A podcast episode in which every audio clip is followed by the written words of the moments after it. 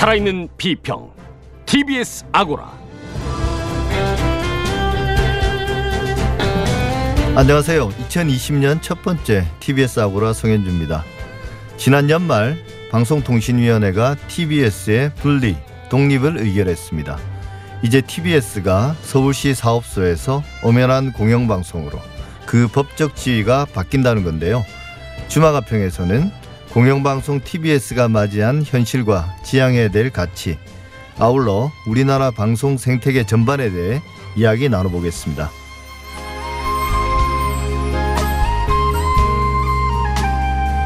정부는 올해 경제 성장률 목표를 2.4%로 잡았는데요. 언론 보도는 낙관론과 비관론이 엇갈리고 있습니다.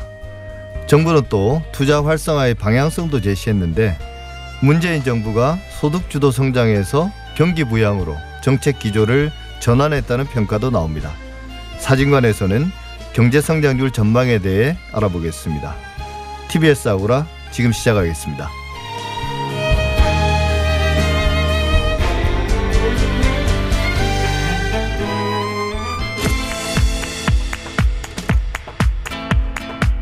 달리는 TBS에 꼭 필요한 평을 더합니다. 주마 가평.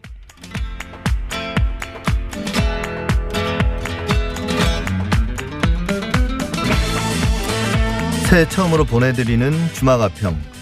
오늘도 제 옆에는 두 분 나와 계십니다. 고재일 시사인 기자, 어서 오십시오. 네, 안녕하십니까? 이종임 서울과학기술대학교 IT정책전문대학원 강사, 어서 오십시오. 안녕하세요. 예, 두 분 모두 새해 복 많이 받으시고요. 네, 새해 감사합니다. 복 많이 네. 받으세요. 오늘 두 분과는 2020년 TBS의 청산전에 대해서 한번 그리고 미디어계의 변화에 대해서 한번 이야기해 보려고 합니다. 네, 먼저 고재일 기자님. 그 TBS의 독립과 관련된 방송통신위원회 의결의 주요 내용이 뭔가요? 네, 방금 말씀하신 내용 중 이제 법인화가 핵심이라고 할 수 있을 것 같습니다. 그동안 어, TBS의 어떤 그 정체성 부분이 좀 모호한 측면이 없지 않았습니다.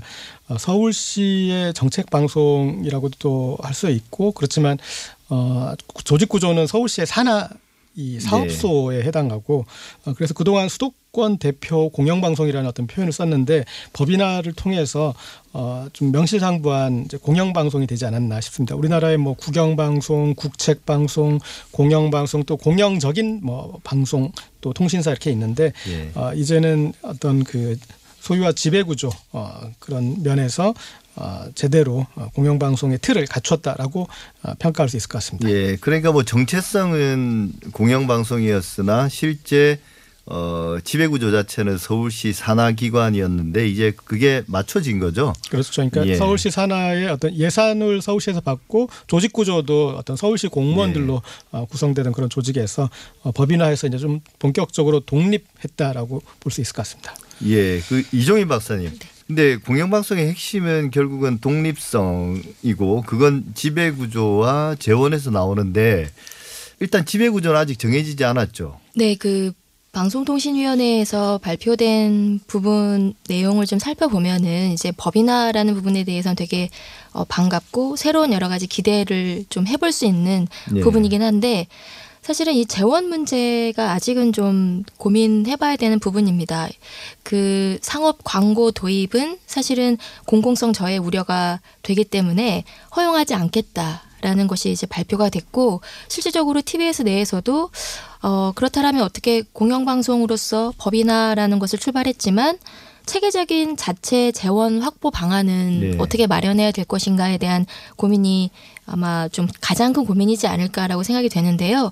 보통은 청취자분들도 공영방송이라고 떠올리신다라면 KBS, EBS 혹은 이제 MBC까지도 얘기하지만 KBS나 EBS는 사실은 여러 가지 수신료를 받아서 운영되기 네. 때문에 많은 그 시청자분들이나 시민이 공공성에 대한 여러 가지 요구들을 할 수 있는 또 그걸 받아서 방송을 하거나 뭐 보도에 있어서도 여러 가지 객관성 이런 부분에 대한 걸 유지하기 위해서 노력하고 또 MBC 같은 경우는 조금 지배 구조는 공적이긴 한데 운영 구조는 또 상업적이라는 특징을 또 가지고 있기도 합니다. 예. 그래서 여러 가지 가지 지금 공영방송의 모델이 국내에 있고 실질적으로 TBS에서 어떻게 하면 체계적인 자체 재원 확보를 할 수 있을 것인지에 대해서는 네. 다양한 모델들을 통해서 적합한 부분을 이제 마련할 수 있는 방안을 지속, 지속적으로 노력을 좀 해봐야 될 것 같습니다. 예, 저는 현존하는 모형 중에서 그 MBC 모형을 좀 주의 깊게 볼 필요가 있다고 생각합니다. 그러니까 예. 재원 같은 경우로 보자면은 아, 수신료가 있고 또 광고가 있고 그리고 또 예산으로 쓰는 어떤 그런 방식이 있을 텐데 MBC 같은 경우에는 좀 지배 구조는 공적이면서 어, 이 재원은 광고에 의지하는 그렇죠. 그런 형태입니다. 예. 근데 이게 이제 잘못 가면은 어떤 그 방송의 극단적인 상업화로 나타날 수도 예. 있고 어, 그런 이제 문제제가 될 수 있는데 그동안 이제 MBC가 해온 것들 그리고 그동안의 어떤 이뤄낸 것들을 보면은 이런 그 이 본인 아, 본 방송의 방송사의 실력으로 매출을 네. 올리면서도 어, 우리가 공영 방송으로 인정해 줄 수 있는 공영성을 유지했다라는 어, 그런 그 톤을 유지한 거에 대해서 저는 평가를 해줄 수 있다고 보고 그렇다면은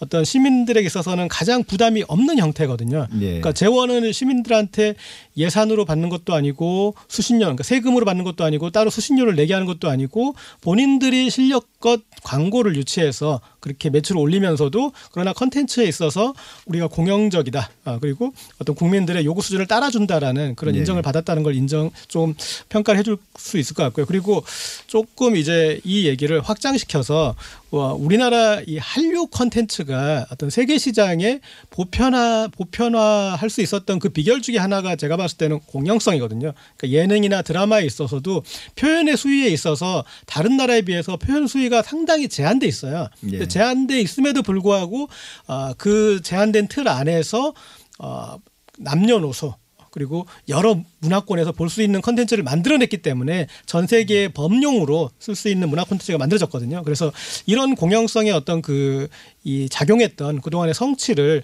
어, 우리가 좀 눈여겨 볼 필요가 있을 것 같습니다. 예, 그 지적은 맞는 말씀이긴 합니다. 그, 어, 이 공영성이 하나의 제약이 되고 그 제약 속에서 최대한의 그 대중주의, 대중성을 추구한 결과물이 이제 우리나라 주요 방송 뭐 드라마든 혹은 예능이든 그 콘텐츠들이니까요. 근데 이제 재원과 관련해서 좀 저도 한 말씀 드리고 싶은 거는 이 방송의 공공성과 관련해서 재원에서 가장 중요한 속성 중에 하나는 보통 우리가 기능 없는 재원이라고 그러거든요. 기능이 없다는 말은 영향력이 없는 돈이라는 뜻입니다. 돈에 뭔가 꼬리가 붙어 있지 않다는 거죠.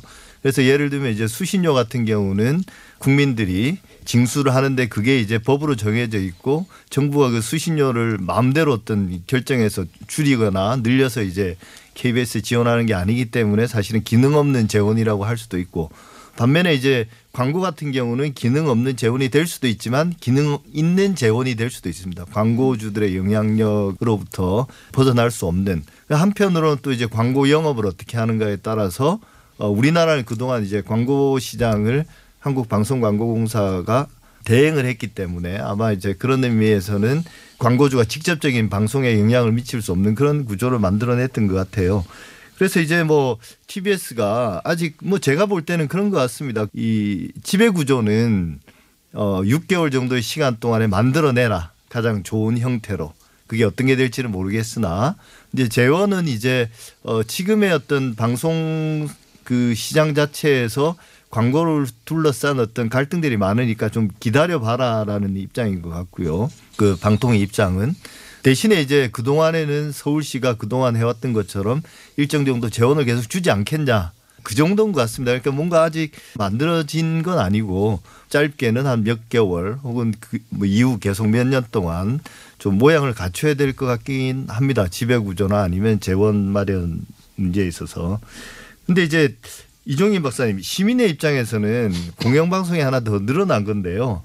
아까 말씀하신 것처럼 고재열 기자님도 말씀하신 것처럼 뭐 우리나라는 공영방송도 있고 뭐 국책방송도 있고 국영방송도 있고 그다음에 이제 뭐 국가기관 뉴스통신사도 있고 뭐 다양한데 어 이런 공영방송이 늘어난다는 건 의미 혹은 공영방송의 그 사회문화적인 역할 어떤 긍정적인 면이 있을까요? 하나 더 늘어나는 건데 사실은 네, 그 부분에 대해서 뭐 여러 가지 뭐 논, 논의가 있을 수 있겠지만 기본적으로 공영방송 채널이 많이 늘어난다는 것에 대해서는 뭐 긍정적으로 봐야 될 것 같아요. 그리고 이제 말씀해 주셨듯이 다양한 뭐 KBS, MBC, EBS부터 시작해서 다양한 국책 방송 채널이 있고 각각의 기능들의 역할이 지금 있다라고 평가받고 있는데 플러스로 이제 TBS가 새롭게 법인화를 통해서 공영방송으로 거듭나게 되는 부분인데요.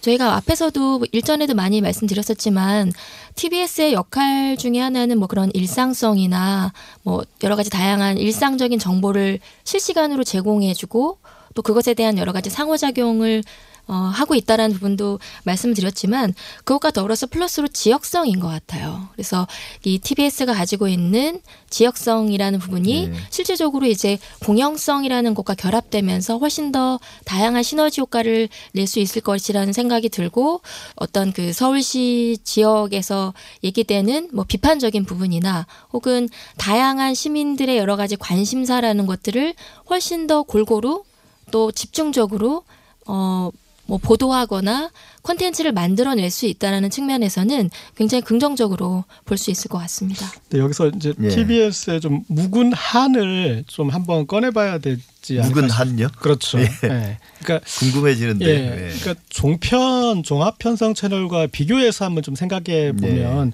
어, 우리가 이 TBS의 한을 이해할 수 있을 것 같은데 종합 편성 채널이 이 등장할 때 이제 방송법을 개정해서 어, 이 방송들이 일정 정도 이제 공영성을 구현할 테니 빨리 초기에 정착할 수 있도록 우리가 의무 뭐 필수 정성 채널에 넣어주거나 여러 가지 엄청난 예. 특혜들을 줬거든요. 그렇게 몇 년이 지났는데 방송 생태계에 종합 편성 채널이 공영성을 구현한다라고 누구도 인정할 수 있는 어떤 그런 요소가 제가 봤을 때는 없고 네, 그리고 뭐 다양성이나 이런 측면 다양성의 측면은 있겠죠. 그렇지만은 이미 그 시장이 교란되면서 기존에 있던 어떤 지상파 방송이나 이런 데서도 어 어떤 그 공영성이 더 후퇴하게 되고 어 그리고 광고 시장도 이렇게 흐트러지면서 이제 지상파까지 중간 광고를 허용하는 어떤 그런 지점으로 되지 않았습니까? 그런데 사실은 시청자 입장에서 제가 봤을 때 더 공영적인 성격을 가지고 그래서 이 방송이 어 필수 플랫폼에 올랐어야 될 방송이 제가 봤을 때 TBS예요. 왜냐하면 교통, 날씨 그리고 또 요새는 이제 미세먼지 같은 어떤 그런 예. 생활 정보나 이런 거 중요하지 않습니까? 이런 거를 중점적으로 다는 TBS가 필수 전송 채널에 있어야 하고 아 그리고 어 TV 우리가 TV 텔레비전 채널을 돌릴 때 앞부분에 이런 게 바로 있어야지 도움이 될 수 있잖아요. 근데 지금 보면은 아 정말 이 채널 안에 들어온 것도 얼마 되지 않고 채널도 상당히 뒤쪽에 있잖아요. 그리고 필수- TBS TV 말씀하시는 그렇죠. 거죠? 네, 시민의 TV. 전송 채널로도 예. 되어 있지 않고 이런 것들은 제가 봤을 때그 잣대가 공영성이었다라면은 이런 결과 절대로 나올 수가 없는 것인데 정치 논리에 의해서 어, 박대를 받았다라고 저는 좀 평가하거든요. 그래서 네. 어, 이번 기회에 지배구조와 소유구조 어, 그리고 재원이 이제 재정리될 때 이런 그 성격을 어, 헤아려서 어, 그 제대로 된 공영방송으로서의 대접을 어, 받을 수 있었으면 좋겠습니다. 예. 네, 되게 또 흥미로운 말씀을 해주셨던 것 같아요. 사실은 종합편성 채널의 출범 이후에 이제 많은 어, 뭐, 신문 지면이나 혹은 학자분들이 진단을 해주셨지만 기존의 방송 시장이나 방송 구조가 굉장히 좀 많이 분열되거나 어, 좀 바뀐, 뭐 부정적으로 바뀐 부분에 대해서도 많이 언급이 됐었는데, 어, 저도 생각을 못 했었는데, TBS TV 채널이 사실은 되게 뒤에 가 있다라는 부분을 이제 어떻게 봐야 될 것인가에 대해서도 좀 깊게 논의를 해볼 중요한 이슈를 또 제안해 주신 것 같고, 실질적으로 공영방송이라는 것이 지금 앞에서도 저희가 재원 관련해서도 얘기했었지만, 사실은 상업 적인 채널과 어떻게 경쟁해서 네. 공영성이라는 것을 계속 유지할 수 있을 것인가 물론 정치적인 이슈나 여러 가지 것들로부터 거리를 두기 위해선 제도가 굉장히 중요한 거잖아요. 뭐 통합방송법에 대한 여러 가지 얘기들도 지금 있고도 한데 그래서 그런 측면에서 이 지금 TBS의 어떤 법이나라는 부분은 사실 굉장히 큰 이슈고 또 아까도 제가 말씀드렸던 그런 지역성 그다음에 이제 정보 제공에 있어서의 공영성이라는 부분을 잘 결합해서 나가기 위해서는 재원과 관련된 논의가 뭐 6개월이라는 시간을 언급했지만 그 안에 체계적으로 잘 마련이 됐으면 하는 바람도 있습니다. 예. 근데 제가 좀 여쭤보고 싶은 건 오히려 이런 어떤 재원이나 지배구조 이런 것도 중요한 문제이긴 한데 실제 그 틀에서 TBS가 지향해야 될 가치 이런 면에서 좀 변화가 올 수 있을까요? 뭐 서울시로부터 완전히 독립된다면 물론 정체성 자체는 원래부터 독립적이었으나 이제는 완전히 지배구조 면에서도 독립하는 거기 때문에 그 슬로건은 그렇습니다. 시민의 눈으로 한 걸음 더 물론 이제 이게 지금 TBS가 미디어 재단 출범을 앞두고 내세운 건데요. 뭐 이건 너무나 이제 추상적인 말이라서 좀 더 우리가 TBS가 지향해야 될 가치들을 좀 구체화한다면 어떤 게 있을 수 있을까요? 저는 그렇습니다. 그러니까 지금 이 지배 구조를 정립해 두지 않으면 어, TBS는 언제든지 시정 홍보 방송, 시장 홍보 방송으로 후퇴할 수 있기 때문입니다. 시장이 바뀌면 그렇죠. 그죠? 그러니까 예. 지금 현재 상태로는 지금 현재에서는 박원순 서울시장이 TBS를 어, 그런 방식으로 운용하지 않았지만 예. 언제든 되돌릴 수 있는 구조거든요. 그러니까 어, 얼마 전에 TBS에 대한 어떤 그 정치 편향성에 대한 시비가 일었지만 그 내용이 박원순 친화적이다, 박원순을 칭송한다 그런 식으로 나오진 않았거든요. 그러니까 그렇죠. 어, 그런데 다른 서울시장이 어, 그런 식으로 시장 위주의 시정 홍보 위주로 운영한다면 얼마든지 할 수 있는 현재 구조는 그렇거든요. 그래서 지배 구조를 이렇게 바꿔놔야지 지금의 정체성 이제 서울시로부터 독립되어 있는 정체성을 어, 제대로 지킬 수 있지 않을까 싶습니다. 예. 재원과 지배구조 이야기를 일단락 하려고 그랬는데 계속 말씀을 하시는데 사실 이게 중요한 문제이긴 합니다. 근데 이게 TBS만의 문제는 아니고 이게 결국은 방송시장 전체에서 TBS의 파일을 만들어 줄 것인가 말 것인가의 문제이기 때문에 이 문제는 잠시 후에 우리가 우리나라 방송 산업 전체에 관한 어떤 간단한 진단을 할 때 좀 더 이야기 나눠보시죠.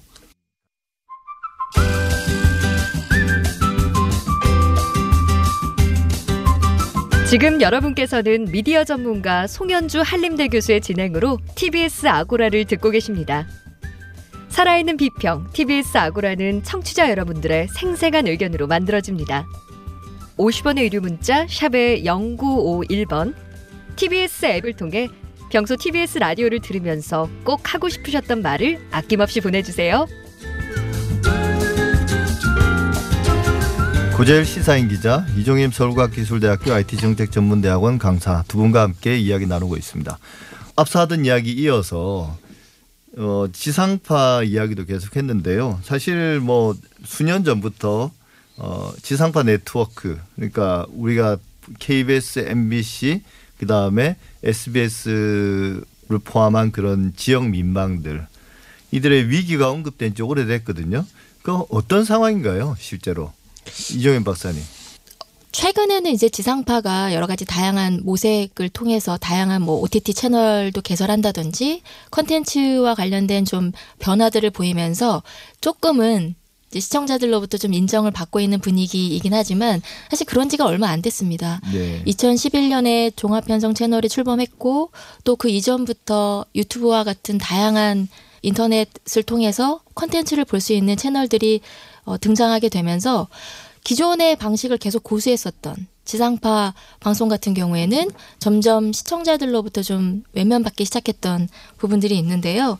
사실은 뭐 개념적으로 보자면 공영방송이라는 게 이제 뭐 지상파 전체를 포함해서 사실은 방송의 목적이라는 것을 대체적으로 이제 영리보다는 영리의 목적을 많이 두게 되면 시청자들로부터 많은 비판을 받았던 지점들이 있었죠. 그래서 그런 공익성이라는 것으로부터 거리를 두기 어려운 게 지상파 방송이었던 것 같습니다. 그래서 그런 지점들이 사실은 지금까지 왔었는데 또 뭐 공영방송, 공영성, 뭐 지상파 여러 가지 얘기들 하고 있지만 외면받고 있긴 하지만 계속적으로 지상파의 중요성에 대해서 얘기하는 부분은 어떻든 사회적 공론의 장을 만들어주는 채널로서 작용을 해왔기 때문인 것 같습니다. 그것이 이제 콘텐츠와 관련된 부분이든 저널리즘적인 정보 전달 부분이든 사회적 공론의 장, 장을 주도했었던 채널로서 역할을 계속 해왔었는데 이후에 뭐 종합편성 채널부터 시작을 해서 다양한 유튜브나 넷플릭스나 엄청나게 많은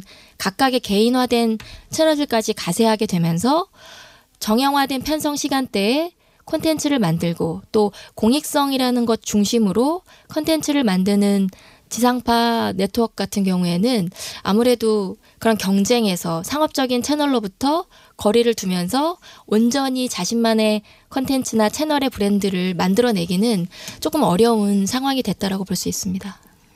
이 보면 지상파 방송사를 우리가 백화점에 비유한다면 이 백화점들이 어, 종합 편성 채널- 채널이라는 이제 대형 마트와의 네. 경쟁을 겪으면서 시장을 한 번 더 뺏겼고 그 다음에는 이 유튜브와 같은 야시장 아, 정말 그 재래시장 같은 이 네. 야시장에 어, 뺏겼던 것 같습니다. 그러니까 이, 시, 이 시청자들이 보기에는 어, 상표만 빼면 제품 큰 차이가 나지 않는다.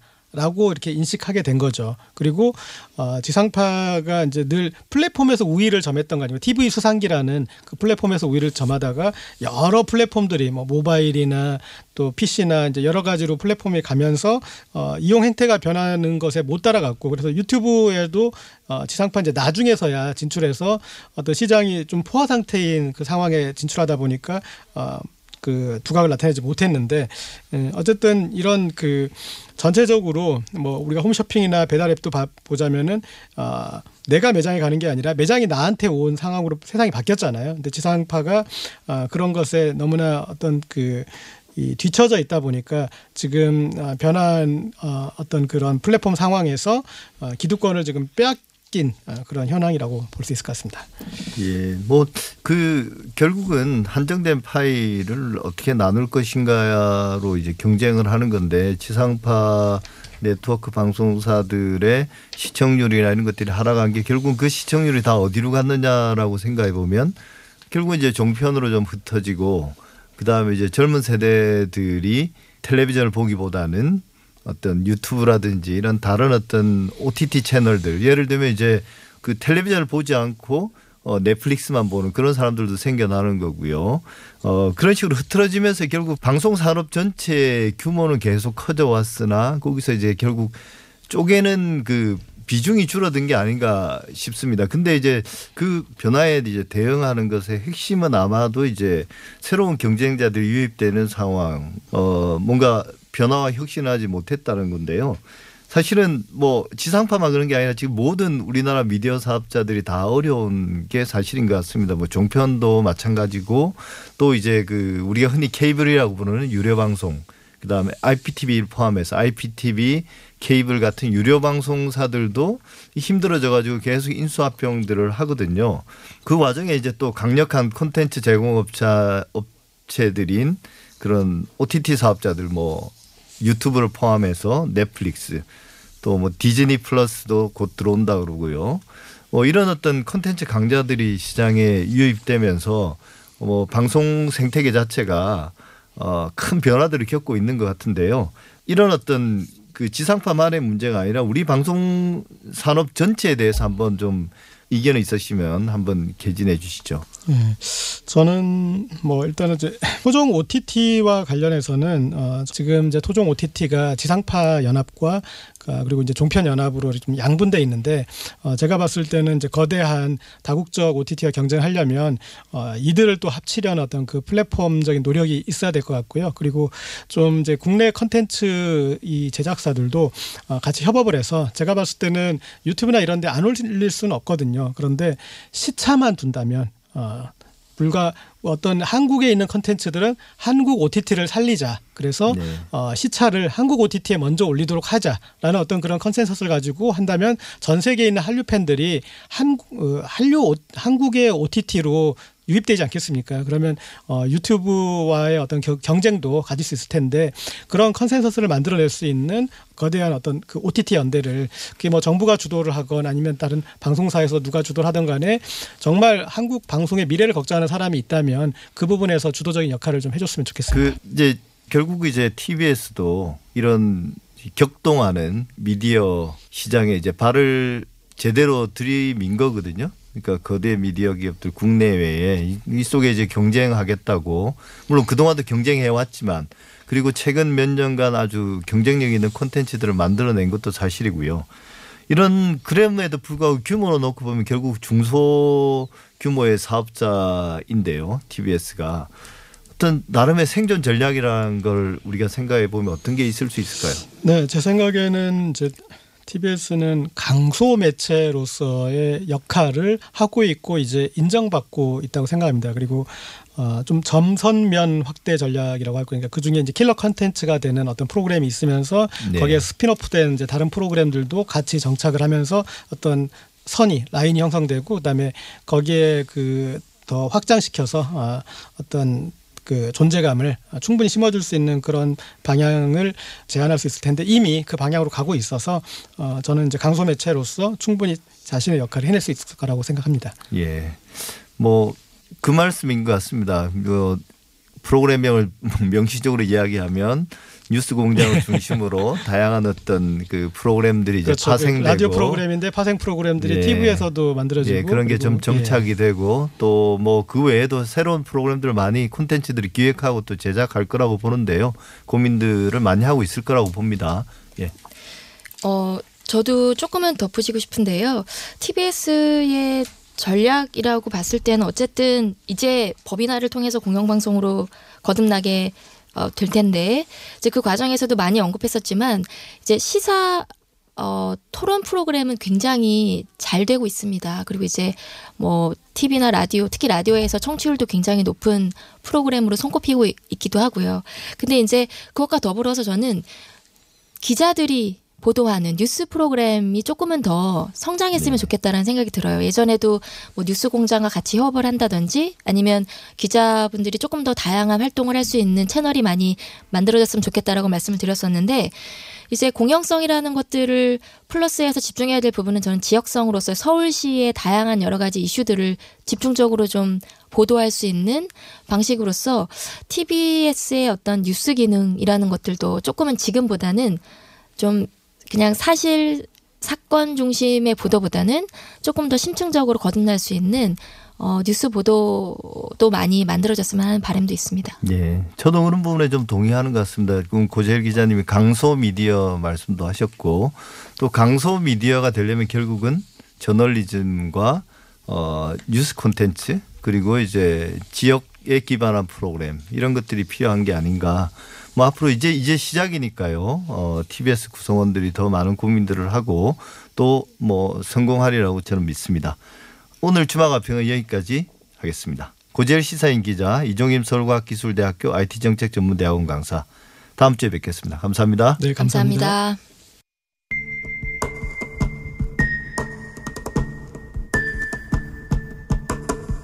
방금 들어온 속보 검찰이 구속영장을 청구했다는 소식이 수사가 속도를 내고 있는데요.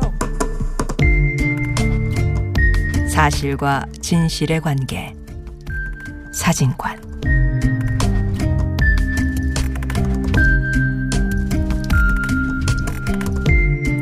언제나 그렇듯이 국민들의 가장 큰 관심사 중 하나는 경제일 겁니다. 새해에도 경제에 대한 기대나 우려가 교차하고 있는데요. 경제에 대한 진단이나 전망에서 가장 대표적인 지표로 제시되는 게 성장률 아니겠습니까? 정부, 정확히는 기획재정부는 2020년 새해 경제 성장률 목표치를 2.4%로 제시했습니다. 이에 대한 언론 보도는 낙관론과 비관론이 엇갈리고 있고요. 또 정부는 성장률 관련해서 투자 활성화에 대한 방향도 제시했는데요. 문재인 정부가 소득주도 성장에서 경기 부양으로 정책 기조를 전환했다는 평가도 나옵니다. 사실과 진실의 관계 사진관. 오늘은 최백은 건국대학교 경제학과 교수님 모시고 새해 경제 성장률 전망에 대해서 말씀 들어보겠습니다. 안녕하십니까? 네, 안녕하세요. 앞서 얘기했듯이 정부는 올해 이제 경제 성장률을 2.4%로 전망했습니다. 이에 대해서 어떻게 보십니까? 일단 첫 번째는 그 수치는요, 좀 희망이 좀 담겨져 있어요. 예. 그러니까 어, 현실적으로 2.4가 수치면에서 달성하기는 좀 어렵다고 보고요. 예. 그러다고 보는데 문제는 뭐냐면 우리가 아, 저는 정부가 성장률의 수치도 중요하지만은 성장률의 그 내용도 좀 이제 국민들에게 좀 설명할 필요가 있다고 생각하는데요. 예. 예를 들면 이런 겁니다. 우리가 문재인 정부가 출범하기 직전 해가 2016년이요. 예. 그 해의 경제 성장률이 2.9%였습니다. 예, 근데 예. 이제 우리가 지난해 우리가 지금 이제 아직 확정치는 안 나왔지만은 한 2.0 반올림에서 한 2.0%될 거라고 이렇게 이렇게 전망들을 하고 있는데 예, 성장률이 한 3분의 1 정도 줄어들었잖아요. 예. 줄어드는 그렇죠. 내용을 들여다보게 되면요. 2016년에는 가계소득이 한 0.2%뿐이 안 증가했어요. 2.9% 속에 성장률 수치 예. 속에서요. 근데 이제 지난해 같은 경우는 아직 4분기까지는 계산이 안 됐지만은 3분기 기준으로 보게 되면은 가계 소득은 한 2.6%가 증가했어요. 예. 성장률보다 더 많이 증가했죠. 그러니까 그게 결국 소득 주도 성장인 그렇죠. 거죠. 그 이제 성과인 것이고요. 그러면 이제 우리 그다음에 또 한 가지 두 번째는 뭐냐면요.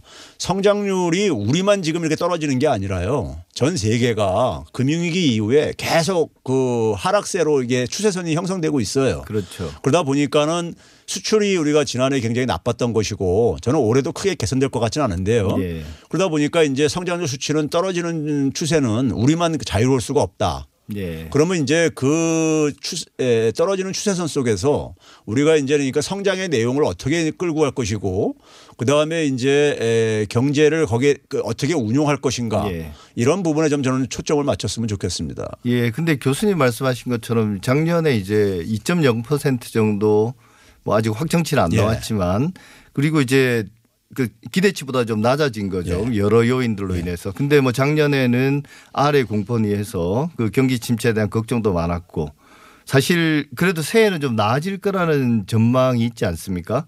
이 미중 그 무역 분쟁도 어느 정도 좀 이제 해소돼 가고 있는 와중이고 그다음에 이제 뭐 어 각종 경기 특히 이제 반도체 경기도 조금 활성화될 것 같다라고 이야기하고. 근데 이제 그런 의미에서 2.4%는 뭐꼭 어 부정적인 전망만은 아니지 않습니까? 그러니까 이제 지난해보다는요 예. 수치는 좀 개선될 거로 봐요. 예. 개선될 거 보는데 이제 그러니까 정부가 2.4%를 설정했을 때 그게 이제 그러니까 저는 이제 최대치 정도로 이제 설정을 한 거라고 보고요. 예. 그러니까 이제 우리가 보게 되면은 정부가 2.4를 계산할 때는 몇 가지 전제 조건을 이제 건단 말이에요. 예. 그러니까 지금 말씀하셨듯이 반도체 경기가 개- 에, 굉장히 개선된다든가 예. 미중 무역 갈등이 그러니까 좀 이제 완화된다든가 뭐 이런 것들을 이제 그러니까 전제로 하고 그다음에 예. 이제 기업 투자가 그러니까는 예상한 만큼 이제 그러니까 이루어진다든가 이런 예. 거 하는데 문제는 그러한 것들이 예상대로만 진행되는 법은 없는 거잖아요. 예. 그래서 이제 우리가 항상 보게 되면은 어그 전년도에 그러니까 이제 말 경우에는 새해 이제 그러니까 전망치를 발표하면서 되게 새해에 대해서는 좀 이제 약간 낙관적으로 전망들을 해왔습니다. 네. 뭐 이건 우리나라뿐만이 아니라 IMF 같은 이제 국제 기구들에서도요. 그런데 이제 에, 새해가 더 들어와 가지고 상반기 지나가면서 보니까는 경제가 실제로 그렇게 운영이 안 되면서 수정 전망치를 계속 발표를 네. 하죠.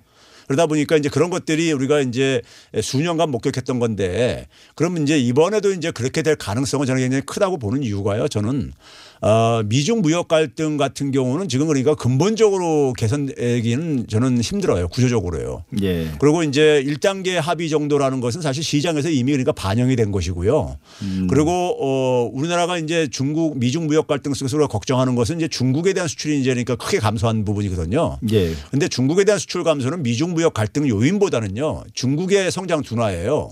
그렇죠. 중국이 이미 2013년부터 중국의 수입액이 거의 정체 상태에 있어요. 안 증가하고 있어요. 네. 그러니까 미중 무역 갈등 이전부터 이미 그러니까는 어, 중국의 소위 말해서 이제 그 자급화 전략으로 인해 가지고 과거에는 부품이나 중간재 수입해다가 조립해 가지고 수출을 했는데 이제 국내에서 중국 국내에서 많이 생산하면서요. 그걸 네. 대체하면서 이제 그러니까 중국에 대해서 우리가 어, 이 과거처럼 중국을 통한 이렇게 수출 증가는 그러니까 저는 이미 이 그건 굉장히 약화됐다고 보고 있고요. 예. 그다음에 두 번째는 반도체 경기에 대한 낙관인데 에, 반도체 경기에 대한 낙관도 반도체가 거의 가격이 이제 그러니까 저점을 형성했다고 정도는 지금 얘기할 수 있어도 이게 그러니까 어, 2017년 18년처럼 이렇게 개선될 거라고 저는 보는 것은 구체적인 근거가 저는 저는 취약하다고 봐요. 네. 왜 그러냐면은 어, 지금 우리가 흔히 현장에서 이제 팡기업이라고 하는데 뭐 페이스북부터 해서 뭐 애플, 네. 아마존, 구글 뭐 이런 기업들이요.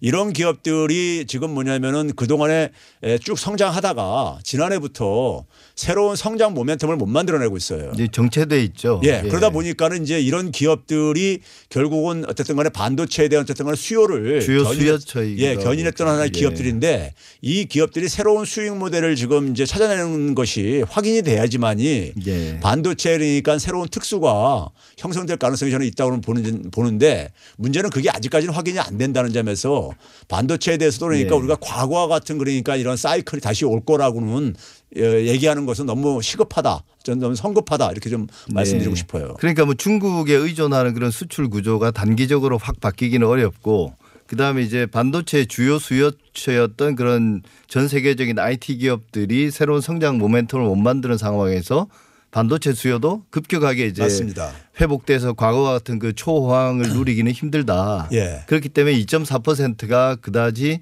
뭐 뭐랄까요 거기에 대해서 낙관할 수는 없다는 그런 말씀이신 그렇죠. 거죠. 수치 자체를 예. 뭐 우리가 낙, 그 수치 자체가 정부도 이제 그걸 하면서 굉장히 희망을 좀 담아서 잘 예. 발표한 거예요. 뭐이 정부는 근데 이제 2.4% 경제 성장률을 발표하면서 이제 주요 경제 정책으로 투자 활성화 예. 그리고 이제 사회 간접 주- 자본 투자 확대 이걸 이제 내세웠고요. 또 내수 진작도 이야기했습니다. 근데 이에 대해서 일부 언론들이 결국 소득 주도 성장의 정책의 한계를 느낀 거 아니냐. 그래서 이제 뭐 투자 활성화, 사회 간접 자본 투자 확대 이런 쪽으로 이제 방향을 전환했다. 이런 평가도 나오고 있거든요. 여기에 대해서는 어떻게 생각하십니까? 한나라 경제가요. 우리가 이제 경제 주체별로 볼 때도 가계, 기업, 정부 이렇게 구성되고 있듯이요. 예. 어, 가계의 소비만 의해서 경제가 이제 운영될 수는 없는 거거든요. 예. 근데 이제 가계 소비를 에, 문재인 정부에서 소득주도 성장 정책으로 그나마 좀 체질을 개선한 측면은 있어요. 근데 이게 충분치는 않은 겁니다. 아직도 예. 그러니까요. 그것만으로는 안 된다는 건 말씀이시죠? 그렇죠. 그리고 이제 결국은 이제 뭐 일자리가 정부가 만드는 것도 한계가 있는 것이고요. 민간 기업이 어쨌든 간에 같이 좀 보조를 맞춰줘야 되는데 저는 일부 보수 언론들에서 정부의 경제 정책이 그러니까 기업 투자에 발목을 잡고 있다는 부분에 대해 지적에 대해서는 절대 동의할 수가 없어요. 예. 구체적으로 어떤 발목을 잡았는지 한번 좀 제시해 달라고 제가 얘기를 하면 말을 못 하더라고요. 예. 근데 이제 기업들이 지금 투자를 못 하는 이유는요. 정부하고 완전 무관해요. 투자처를 못 찾는 거 그렇죠. 아닙니까? 대기업들 예. 같은 경우는 지금 새로운 수익 모델을 못 만들어내고 있어요. 네. 기업들은 사실 그러니까 창조적인 파괴를 해야 되는 어떤 주체로 얘기를 하는데 그러니까 과거에 우리가 제조업 중심의 사업 구조인데 제조업은 굉장히 공급 과잉 상태고요. 그걸 그 상태에서 그러니까 새로운 수익 사업을 끊임없이 만들어내야 되는 것이 기업가들의 역할입니다. 근데 네. 중소기업 같은 경우는 이제 에, 상대적으로 뭐냐면 제조업의 공급 과잉 속에서 시장 수요가 부족해요. 그러다 보니까 이제 에, 중소기업의 어려움도 지속되고 있는데 지금 뭐냐면 새로운 수익 사업을 못 만들어내고 시장 수요가 부족한 상황 속에서 투자를 못 하고 있는 것이지 정부가 발목을 잡고 있거나 이런 예. 거하고는 거리가 먼 얘기고요. 예. 그런 점에서 어, 기업인들의 어려움은 사실 우리나라 기업인들만의 어려움은 아닙니다. 전 세계가 사실은 이 제조업의 공급 과잉 상태 속에서 새로운 제조업 이후의 사업을 못 만들어내는 이런 상태 속에서 어려움을 겪고 있는 거예요. 현금만 쌓아두고 있는 그렇죠. 거죠. 예. 미국 기업들도 그러니까 현금 써놓고 있고 에, 금리 인하해 주니까 그 돈을 가지고 배당금만 늘리고 있고 그래요. 예. 예. 근데 그러면 그 두 번째 부분 사회 간접 자본 부분은 어떻습니까? 아, 사회 간접 자본이 저는 뭐 필요한 부분은 예를 들어서 이제 문재인 정부에서 굳이 이제 그러니까 차이를 간다면 이제 생활 SOC를 많이 얘기를 하고 있거든요. 예. 어, 그나마 왜 그러냐면 우리가 아, 국가 두- 국, 국가 전체적인 SOC는 어, 상당히 그러니까 세계적인 수준이다. 아, 그렇기 때문에 더 투자가 됐을 때 이제 과잉되는 측면도 있고 그다음에 이제 재정의 집행 낭비로 이제 우리가 연결되는 측면도 있고 그렇기 때문에 네, 도로나 항만 같은 거 말씀하시는 그렇죠. 거죠. 예. 반면에 이제 우리가 이제 생활 현장에 있어서 그러니까 필요로 하는 이제 그러니까 시민들이 어쨌든 간에 생활 시설과 관련되어지는 것들이요. 예. 동네 그러니까 우리가 뭐 체육센터라든가 무슨 뭐 문화센터라든가 작은 공원이라든가 그렇죠. 뭐, 예. 세- 시민들의 삶의 질을 그러니까 높여주는 것과 관련된 그러니까 SOC 이런 부분들은 필요하면서 그다음에 이제 정부가 아, 부동산 대책과 관련해서 뭐 신기 산 에, 신도시 삼기 대책 이런 걸 하고 있잖아요. 예. 그런 걸 하게 되면 이제 결국은 이제 이 교통망의 어떤 지원이 굉장히 필요하단 말이에요. 예. 이제 그런 부분들과 관련된 부분은 저는 뭐 불가피하다고 보고 있고요. 예. 그런데도 이제 문재인 정부가 저는 지금까지 한 가지 고마운 거는 뭐냐면요. 과거 역대 정부가 경기가 나쁠 때마다 SOC 사업을 통해서 경기 부양 요구를 굉장히 많이 받아요. 예. 우리나라는 이제는 건설 경기에 대한 의존도가 굉장히 높은 나라다 보니까요. 예. 근데 그걸 이제 어쨌든 간에 최소화하려고 어쨌든 간에 저는 노력을 하고 있다는 점. 어, 물론 이제 예타 면자 같은 경우들 예비 타당성 조사 같은 면자 예. 같은 것들은 좀 이제 5개 T로 저는 어, 지적하고 싶은데 에, 역대 정부에 비해서는 그러니까 SOC 사업에 그러니까 그나마 굉장히 에, 억제를 하려고 하는 어떤 이런 흔적은 저는 좀 보인다고 평가하고 싶어요. 예, 그 점과 관련해서 제가 궁금한 예. 게요. 한 경제 전문지가 제목이 이렇습니다. 건설 투자 포기한 내년 2.4% 성장률 이게 최선입니까? 이 기사에서 정부의 강력한 부동산 정책 이걸로 이제 민간 주택 건설 부분이 좀 위축됐는데 건설 투자가 경제 성장률에 기여하는 측면이 상당히 크다 우리나라는 따라서 경제 성장률을 올리기 위해서는 사회 건설 사회 간접 자본에 대한 투자만으로는 부족하고 어떻게 해서든지 주택 부문 이 부분을 활성화해야 된다 이렇게 주장했거든요. 저는 그 주택 에, 건설 부양에는 동의할 수 없는 게요. 예. 지난해 이제 건설 투자가 계속 감소를 했어요. 근데 예. 그 이유가 어디에 있냐면요. 우리 잘 알다시피 박근혜 정부 때 주택 경기 부양을 통해서 네. 소위 이제 그 에, 경기 부양을 이제 시도를 했는데 2015년부터 17년도까지가요. 역대 평균 그 장기적인 평균 건설 투자 증가율에 비해 가지고 한 3% 포인트 더 높게 이루어졌어요. 예. 그러다 보니까는 주택이 공급 과잉이 이루어진 거죠. 예. 그 후유증이 지금 그러니까 구조조정이 되는 측면이 있는 겁니다.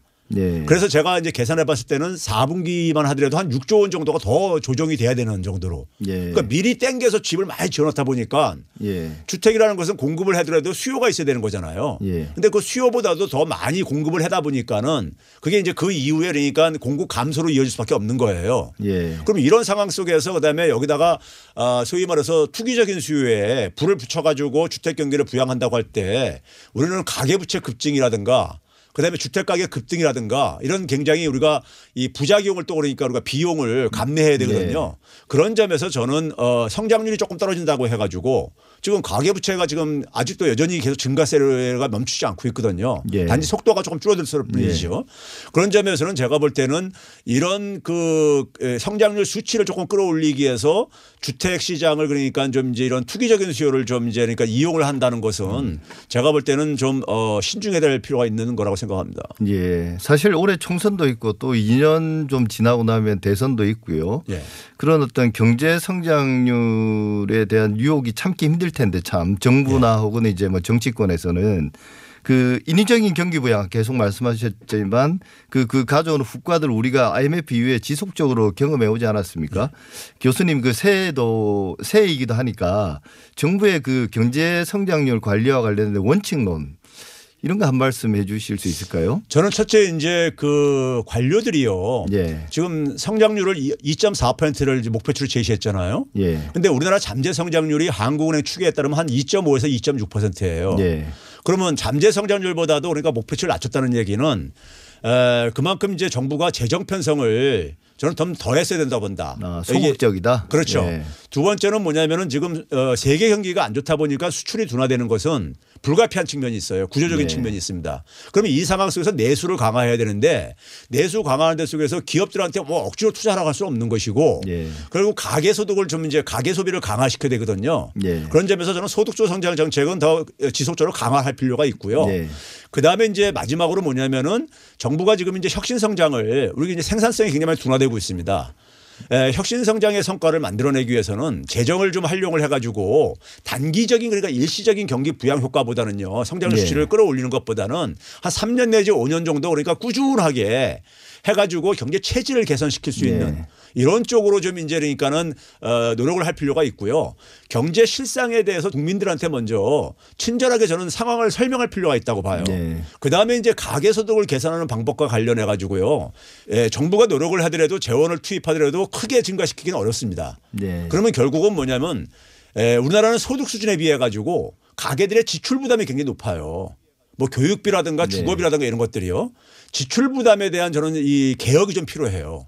교육비가 자녀들 교육비가 너무 많이 들어요. 주거비도 너무 많이 들어요. 선진 네. 국가들에 비해서요.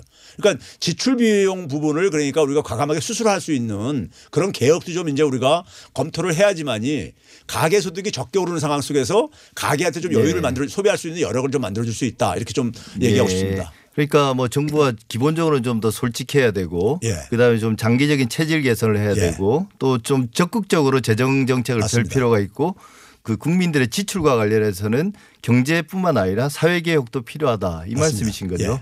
예. 사실과 진실의 관계 오늘 여기까지 하겠습니다. 건국대 경제학부 최백은 교수님과 말씀 나눴습니다. 감사합니다. 네, 감사합니다. 새해 첫 번째 TBS 아고라 오늘은 여기까지입니다. 저는 다음 주 토요일 오전 8시 더 진실된 비평으로 찾아뵙겠습니다. 감사합니다.